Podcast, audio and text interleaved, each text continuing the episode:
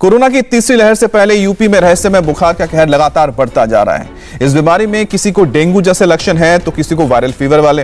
UP के कुछ शहरों में सैकड़ों बच्चे जो हैं वो रहस्यमय बुखार से तप रहे हैं। अचानक बुखार इस कदर बढ़ जाता है कि साँसें सदमे में आ जाती हालात ये है कि मौत तक का खतरा फ़ौरन सर पर मंडराने लगता है। उत्तर प्रदेश में बुखार का कहर अपने चरम पर है। लेकिन आइए सबसे पहले ये समझते हैं कि ये जो रहस्यमयी बुखार जो हर जगह चल रहा है, यानी स्क्रब टाइफस, वो है क्या? स्क्रब टाइफस माइट यानी कीड़े के काटने से होने वाला बुखार है, जिसने आजकल यूपी में लोगों को तेज़ी से अपना शिकार बनाया हुआ है।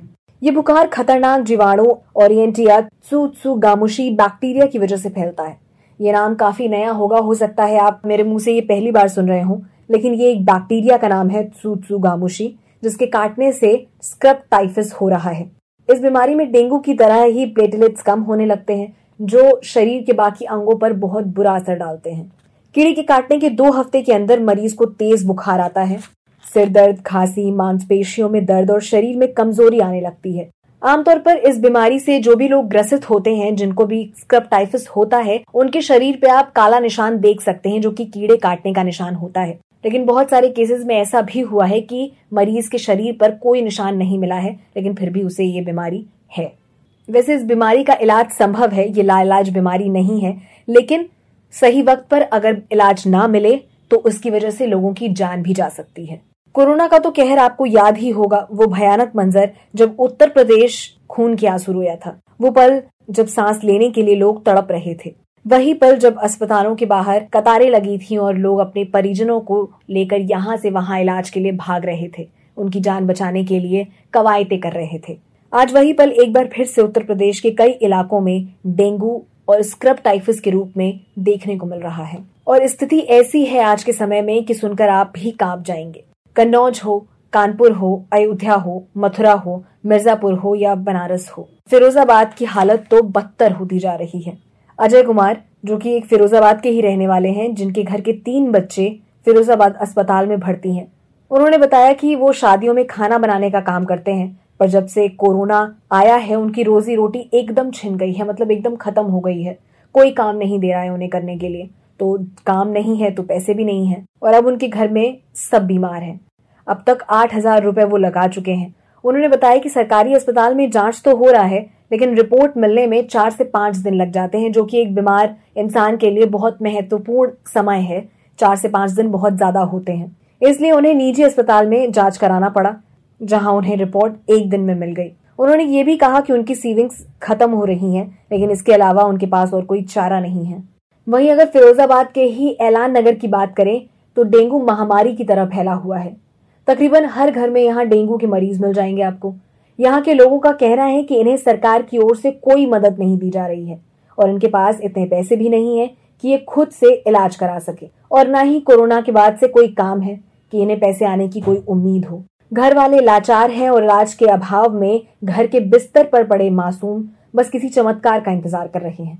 ऐलान नगर के निवासियों का कहना है कि यहाँ इतनी गंदगी है कि सांस लेना भी दूभर हो गया है। ना तो यहाँ कभी सफ़ाई होती है और ना ही सरकार की तरफ़ से यहाँ कोई भी देखने आता है कि माहौल कैसा है, गंदगी कहाँ है, कहाँ नहीं है, कुछ कोई देखभाल नहीं है यहाँ पे। आज पूरे उत्तर प्रदेश के गाँव का यही हाल है। कहीं सरकारी अस्पताल में सुविधाएँ नहीं है तो कहीं अस्पताल इतनी दूर है कि वहाँ पहुँचने में बहुत वक्त लग जाता है। उत्तर प्रदेश वायरल फीवर और डेंगू से बुरी तरीके से प्रभावित है और सबसे ज़्यादा फिरोजाबाद। यहाँ की स्थिति भयानक हो चुकी है। फिरोजाबाद में ही अब तक करीबन 180 लोगों की मौत हो चुकी है और हज़ारों लोग बीमार हैं। कहीं अस्पताल में जगह नहीं है तो कहीं ये आलम है कि एक बिस्तर पर चार चार लोगों को लिटाकर इलाज किया जा रहा है। पर बावजूद इसके कि सरकारी अस्पतालों में सुविधाएँ मुहैया कराई जाए, बेडों की संख्या बढ़ाई जाए, शासन और प्रशासन मिलकर झूठ बोलने में और सच छुपाने में लगा हुआ है। जिला मुख्य स्वास्थ्य अधिकारी डॉक्टर दिनेश के प्रेमी से जब बात की गई और हालात पूछे गए तो उन्होंने कहा कि अड़सठ लोग डेंगू और साठ लोग वायरल फीवर से संक्रमित पाए गए हैं। उन्होंने ये भी कहा कि बुखार से अब तक सिर्फ़ पाँच लोगों की मौत हुई है। और तो और, उन्होंने ये भी मानने से साफ़ इनकार कर दिया कि ज़िले में एंबुलेंस, बेड्स और अन्य सुविधाओं की कमी है, जबकि आए दिन तस्वीरें खुद ही चीख चीख कर सच्चाई बयान कर रही हैं। चाहे वो कोरोना की दूसरी लहर हो या फिर आज बुखार हो। कुछ लोकल और नेशनल न्यूज़ चैनल का भी ये कहना है कि कोरोना की दूसरी लहर की तरह आंकड़ों को छुपाया जा रहा है बुखार में भी। ये ऐसा पहली बार नहीं है जब बुखार ने इतना कहर बरपाया हो। गोरखपुर में 2017 में क्या हुआ था ये तो आप सबको याद ही होगा। चमकी बुखार ने कितना कहर बरपाया था। वहीं मथुरा के जचौंदा गाँव की अगर बात करें तो एक वहाँ के निवासी करण ने बताया कि तकरीबन 3000 लोगों की आबादी वाले इस गाँव में पिछले तीन हफ्तों से लगभग सब बीमार हैं। लेकिन सिर्फ़ कुछ लोगों ने ही जाँच कराई है और सब संक्रमित हैं। कुछ पैसों की तंगी की वजह से तो कुछ सरकारी अस्पताल में सुविधाओं की कमी के चलते जाँच नहीं करा पा रहे हैं। ज़्यादातर लोग जाँच कराने तब जाते हैं जब उनकी हालत बहुत खराब हो जाती है, क्योंकि सरकारी अस्पताल रिपोर्ट देते नहीं और प्राइवेट अस्पताल एक जाँच का तकरीबन नौ सौ रूपए ले लेते हैं। करण ने बताया कि उनके पड़ोसी के बच्चे की तबीयत बहुत खराब हो गई थी, लेकिन उसे सरकारी अस्पताल में एडमिट नहीं कराया जा सका। डॉक्टर्स ने ये कहकर उसे वापस भेज दिया कि अस्पताल में बेड खाली नहीं है। अब हर किसी के पास तो निजी अस्पताल जाने के पैसे नहीं होते। प्रशासनिक लापरवाही का आलम यह है कि जब जचौंदा गाँव में साफ़ सफ़ाई को लेकर सवाल किया गया तो करण ने बताया कि जब यहाँ मरीज़ बढ़ने लगे, तब जाके यहाँ की नालियों की सफ़ाई हुई है। उससे पहले कभी कोई सफ़ाई नहीं होती थी और कोई देखने नहीं आता था। बुखार की वजह से अब तक मथुरा में पंद्रह, मणिपुर में आठ, कासगंज में पाँच और एटा में दो मौतें हो चुकी हैं। फिरोजाबाद का हाल तो हमने आपको पहले ही बता दिया है। और हज़ारों की संख्या में लोग बीमार हैं।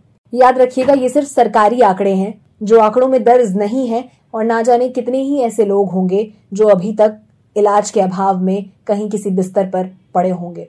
लेकिन प्रशासन को कोई सुध नहीं है। दूसरी लहर का कहर देखने के बाद भी सरकार के ढीले रवैये में कोई सुधार नहीं आया है।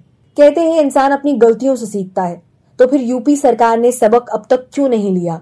क्या वक्त की नजाकत और परिस्थिति की गंभीरता अब तक सरकार को समझ नहीं आई या फिर शायद सरकार समझना ही नहीं चाहती।